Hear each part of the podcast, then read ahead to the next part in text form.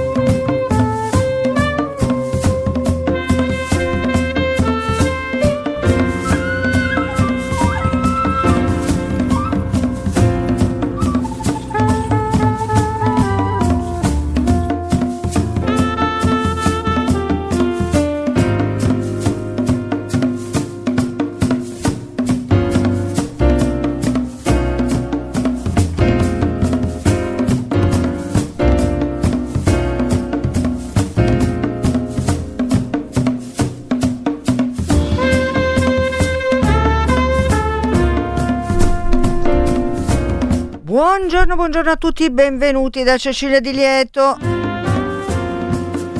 Scusate, vi ho lasciato molto con la sigla, ma perché avevo dei problemi telefonici che per fortuna si sono risolti.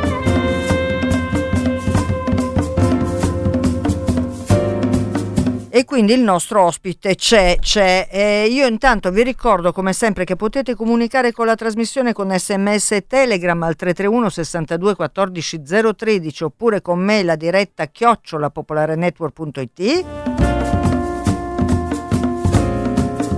e come sempre che c'è la pagina Facebook Considera l'armadillo che vi invito a, eh, così, a consultare perché vi dà tante notizie in ogni momento del giorno e della notte come si suol dire.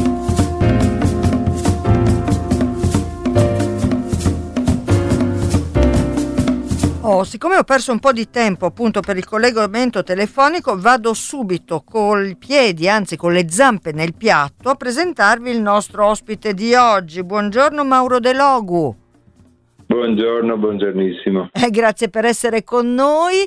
Eh, Mauro De Logu, lei lavora all'Università di Bologna, ma è, insomma, è un grande esperto di tanti animali e di tante eh, questioni relative anche al, alla salute e, e, alla diffusione eh, di eh, malattie tra animali e non solo, mi viene da dire, ma eh, lei è anche un grandissimo esperto, diciamocelo tutto, di cinghiali. Ho detto tutto bene?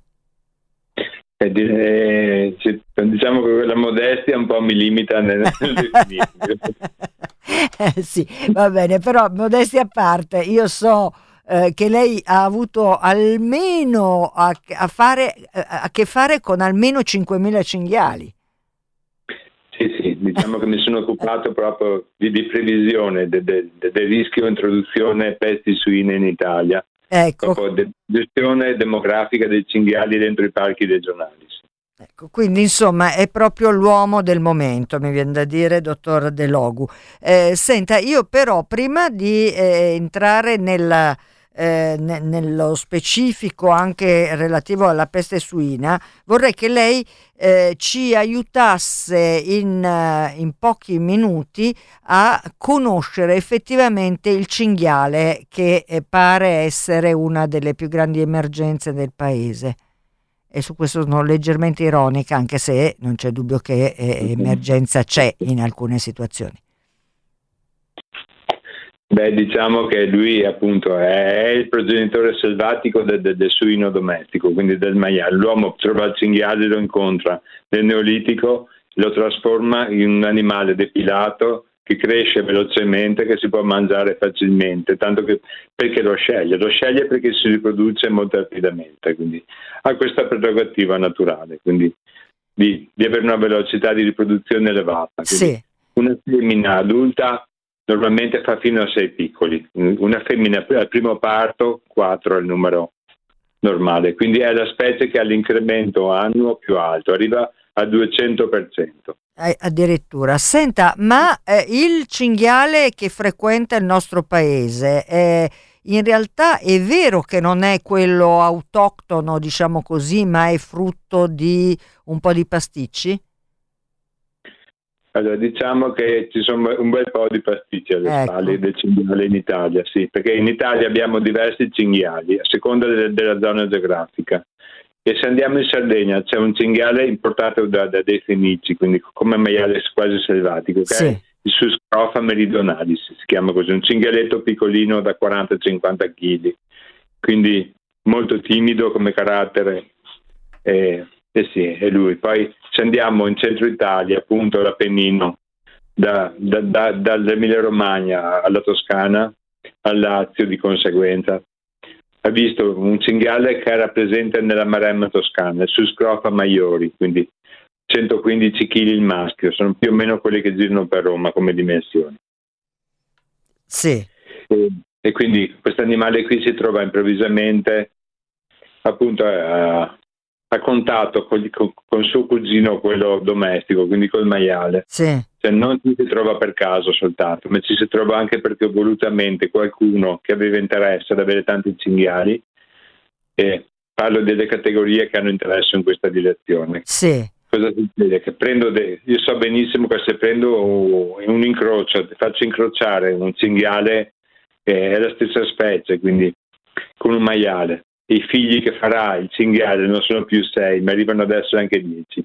Sì. Ecco che allora liberando in natura anche de- proprio dentro i parchi, ecco il motivo per cui ho lavorato nei parchi, proprio perché c'era questa esplosione demografica inaspettata, quindi sì, senta una cosa, a, e a proposito dell'etologia, insomma del comportamento del cinghiale, perché sa, a, a volte si leggono delle cose e poi non è sempre chiarissimo, ma è vero ad esempio che in un gruppo di cinghiali eh, è solo una femmina quella che mh, mm, si riproduce? Ci racconta le, mh, mm, così un po' come la storia lì? Allora, diciamo che un gruppo di cinghiali eh, si, si, assomiglia un po' agli elefanti per questi aspetti qui, quindi eh, chi, chi ha la cultura più, più, più, più ampia di, di, conoscenza del territorio, dei siti di alimentazione in genere, è una femmina anziana. Sì. E lei ha le figlie dell'anno prima, quindi che stanno con lei sempre. Poi, quando lei rimane incinta, e lei sta con i propri cuccioli, lei vede una femmina con sei piccoli, è la matriarca. Diciamo. Sì, sì. Poi, e attorno a lei ci sono delle femmine di due anni, tre anni, sono le figlie degli anni prima. Sì. E anche, anche loro possono appunto essere rimaste incinte e avere dei cuccioli. Quindi questi gruppettini che si vedono misti di... Sì. Sembrano molto grandi, dici, ma sarà un maschio, no, no, sono la femmina adulta, la vecchia con, con, con le figlie con, con le balie, diciamo, perché sì. aiuteranno a gestirsi i piccoli. Poi se, se lei dovesse morire, tocca uh, alle figlie degli anni prima subentrare, finiscono allora. Infatti lei sincronizza le, le riproduzioni proprio per questo motivo, per cui in pratica se lei dovesse mancare e le sue figlie hanno partorito da poco, i, i figli della femmina anziana vengono allevati da, da, da, dalle figlie. Altre, dalle altre figlie. Quindi non è vero che se si sopprime la femmina, insomma, se muore la femmina anziana, le altre femmine entrano eh, in, eh, in, fase riproduttiva, altrimenti no. Eh, questa è una mm, bufala, diciamo così. Beh, diciamo che di, di scientificamente dimostrato non ho mai letto niente in proposito. Per esperienze di campo le direi di no.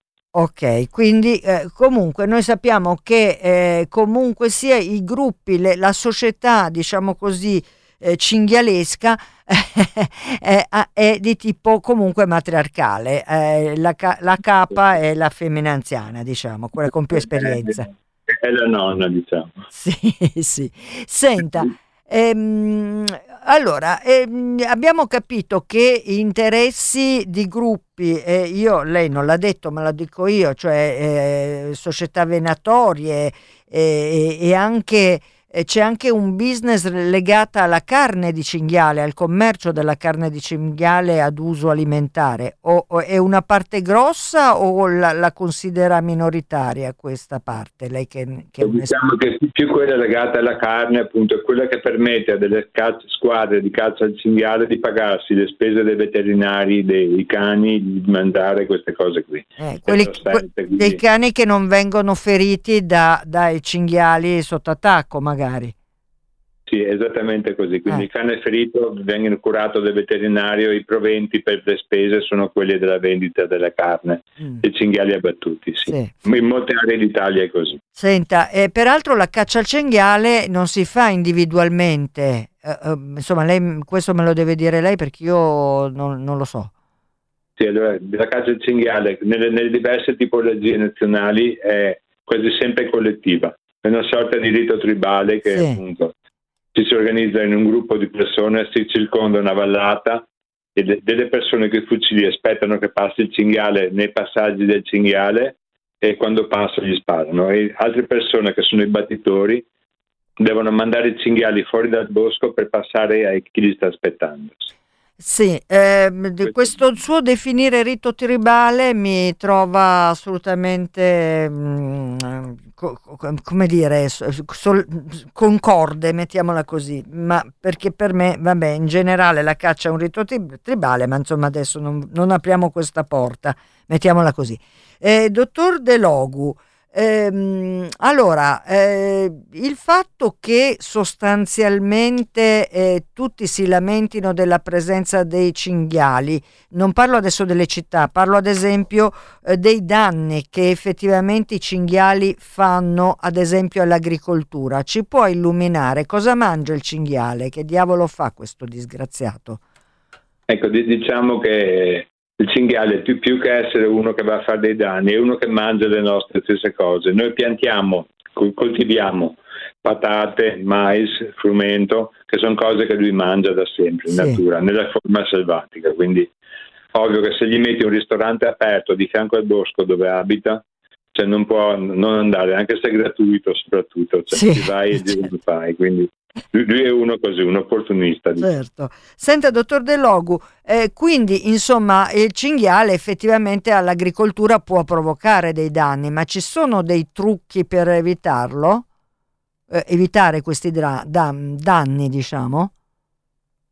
Diciamo che sono stati messi a punto diversi sistemi e questi possono funzionare e non è, non è, così impossibile. Poi si tratta anche di, di, evitare che raggiunga dei picchi di popolazione troppo alti.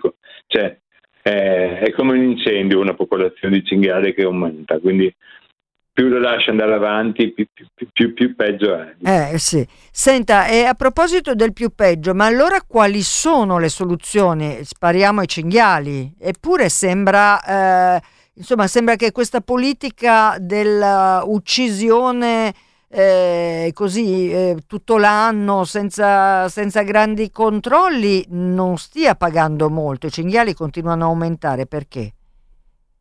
Eh, le dico allora, l'uccisione è quella di appunto tolgo animali così diminuiscono, è frutto della nostra origine matematica infantile secondo me, mm. perché non va da nessuna parte, nel senso che se io tolgo animali da, da un contenitore, libero spazio per i nuovi nati, quindi ci sarà chi li andrà a sostituire subito. Non può funzionare perché questo è il motivo. Quindi una, una, popolazione animale quando raggiunge la densità massima sopportata dal territorio, quindi dal cibo disponibile, sì. ha una mortalità naturale, data appunto dalle malattie, traumi, le vecchiaie, cose che possono succedere, predazioni. E una volta che è arrivato al massimo, lì appunto quella mortalità lì se, è quella che tiene la specie legata a, all'ambiente, quindi mm non, se va oltre non c'è più cibo abbastanza per tutti. Ecco che compare la rogna del cinghiale, quindi un parassita della pelle che li ammazza. Sì. Poi arrivano i patogeni, poi aumentano i predatori. Sì. È normale così.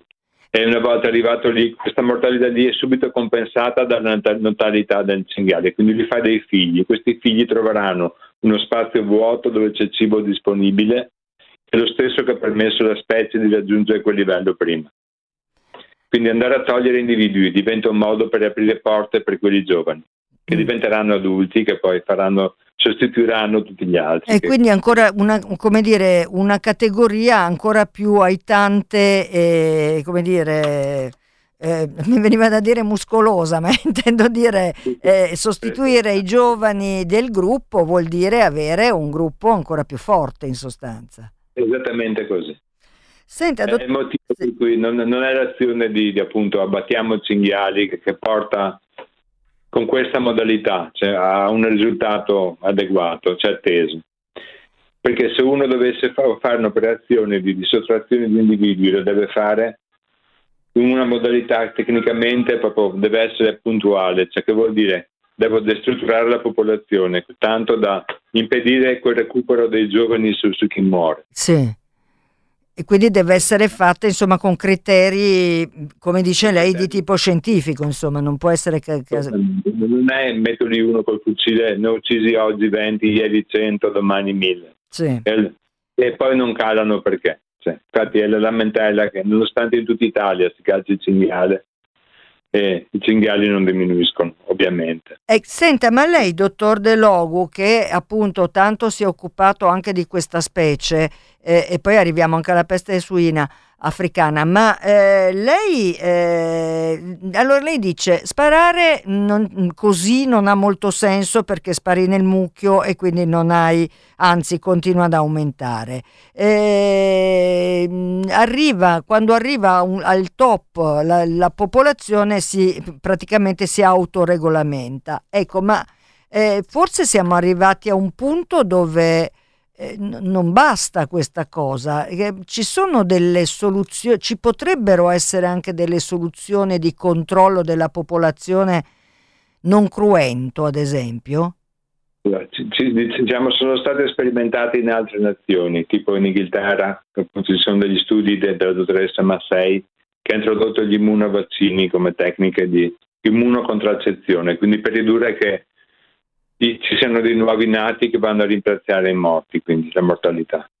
Eh, quindi questo in Inghilterra è stato fatto. Mi scusi, immunocontracezione cosa vuol dire? Gli si dà da mangiare un contraccettivo? Eh, no, perché essendo, se, se, siccome è una proteina sì. questo vaccino, verrebbe digerito, quindi verrebbe inattivato dall'apparato digerente. Viene iniettato, quindi viene catturato l'animale, marcato, identificato e fatta una puntura di eh, di, di un immunocontracettivo, sì. Eh, la, la, la, sua conoscenza dei 5 personali dei 5.000 cinghiali ha a che fare anche con questa cosa? Diciamo che lo sta provando a introdurre in un progetto europeo che abbiamo vinto qui con l'università nelle nutrie, proprio per un problema sì. analogo in un'altra specie, per... Intanto ne stiamo valutando l'efficacia, perché il cinghiale appunto, come le dicevo, ridurre il numero dei nati nei cinghiali vuol dire mettersi contro mezzo mondo di, un certo tipo. Quindi. Eh. Senta, eh, no scusi, fi, finisca.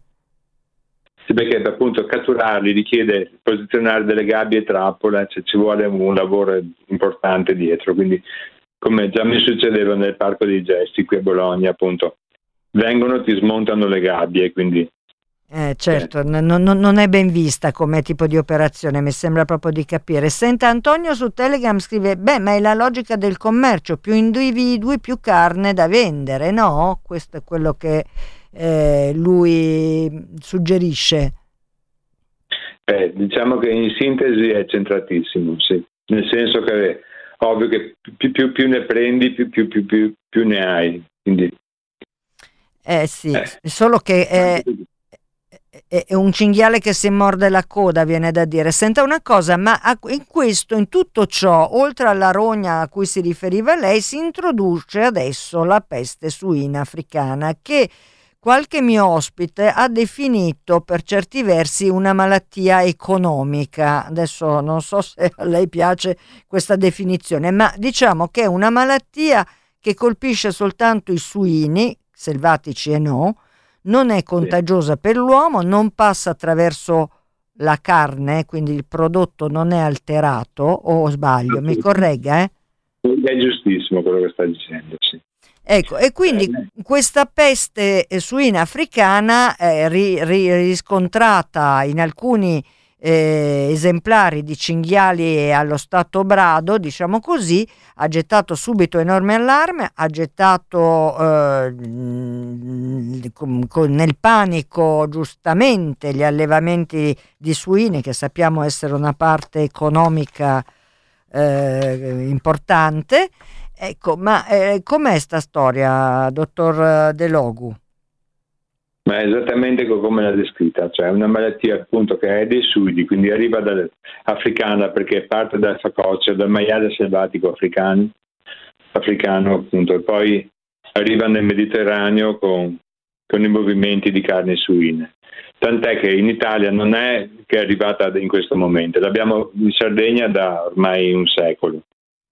Quindi il fatto che sia sempre stata presente, il cinghiale c'è, la malattia è arrivata e, e non è che il cinghiale sia estinto per questa. Quindi, certo. Eh, poi l'aspetto appunto, visto in, in un'epoca, in un momento come questo, è se mi arrivano gli allevamenti dei suini io non posso più vendere i prosciutti all'estero, non me li comprano più perché hanno paura che, che glieli trasmetto. Chiaro. E quindi insomma in questo senso è la cosa che... Assolutamente. Senta però, dottor De Logu, io quando discuto con uh, colleghi, amici, eccetera, cercando di far capire che eh, insomma il problema sarebbe quella di una visione di prospettiva, non, cioè che quando c'è l'emergenza è già fatto il guaio. Eh, tutti mi dicono, vabbè, allora che cosa si dovrebbe fare secondo te? Io lì non so bene cosa rispondere. Cosa si può rispondere?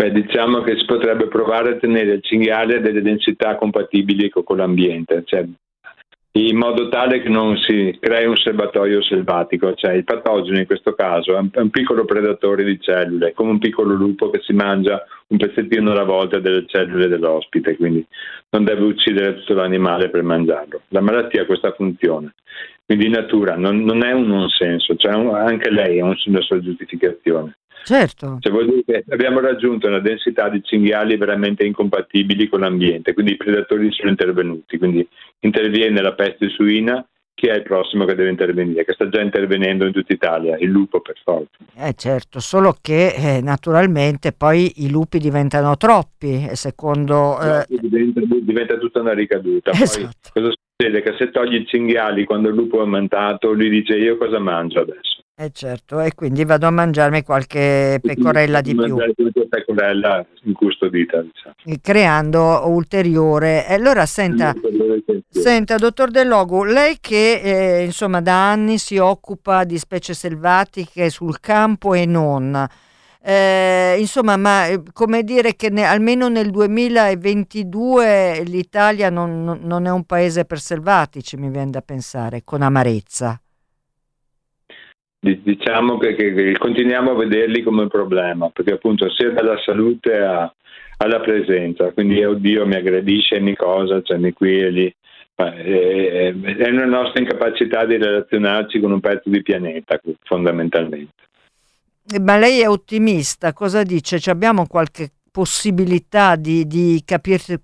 Io speravo tanto, guardi, sembrerà assurdo, ma speravo che ad esempio la pandemia, il Covid-19 ci avesse insegnato qualcosa, ci avesse portato a delle riflessioni un po' meno superficiali anche sulla nostra relazione col pianeta. Invece, che dice?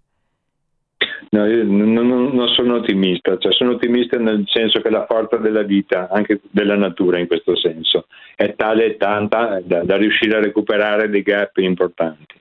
Quindi lei, insomma, quindi lei è più ottimista di me da questo punto di vista, dice comunque... Tante disastri si possono fare e un modo per riemergere c'è, c'è sempre, ce lo trova la natura e la vita. Mm. Senta, dottor De Logu, eh, ma lei diceva che ad esempio questa immunocontracezione, cioè questo sistema che eh, ad esempio anche con le nutri si sta eh, tentando di eh, utilizzare, ricordiamo appunto che eh, adesso sembra assurdo fare il parallelo, ma insomma la nutria, povera, poveretta, eh, si è andata allargando, se, si è presa più spazi ma tutte le politiche di contenimento che sono state a base di soppressione, che siano spari, che siano trappole o cose del genere, non sembrano servire, quindi eh, bisogna pur trovare un modo. Infatti io le dico, abbiamo optato per, per sperimentare l'immunocontracezione perché se non li uccidi rimangono sul territorio, occupano lo spazio che i giovani non potranno rioccupare, quindi tengono la posizione, diciamo, quindi non c'è più una risorsa eccessivamente disponibile. Bisogna ragionare come un animale selvatico, che sennò bisognerebbe anche ragionare con una visione un po' più mh,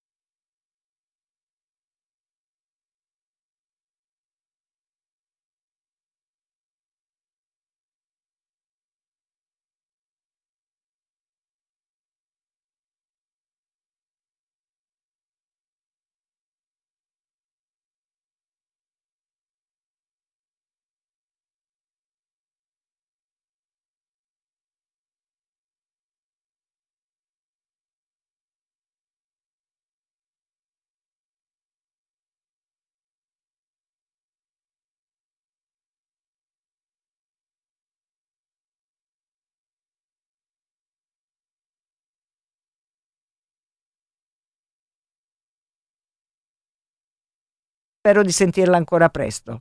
Mm? Assolutamente, è stato un piacere grandissimo per me, come lo devo dire, così almeno facciamo circolare delle informazioni corrette. Gra- gra- grazie ancora, Bu- buona giornata e buon lavoro. Di nuovo, arrivederci, buona giornata. Considera... Chiude, chiude qui. Volevo salutare il dottor De Logun con questa storia di Valerian, l'aquila reale di sei anni, addestrata alla falconeria, che ha deciso di fregarsene dei richiami e quindi se ne sta libera e selvaggia nella riserva naturale regionale del lago di Cornino in Friuli, eh, perché mi sembrava perfetta. Adesso glielo, glielo scrivo al dottor De Logu perché secondo me gli fa piacere. Cecilia Di Lieto vi saluta, vi dà appuntamento a domani. Ricordatevi la festa del 12 giugno all'ex OP Paolo Pini, tanti ospiti. L'Armadillo ha ben due appuntamenti. Ciao a tutti, a domani.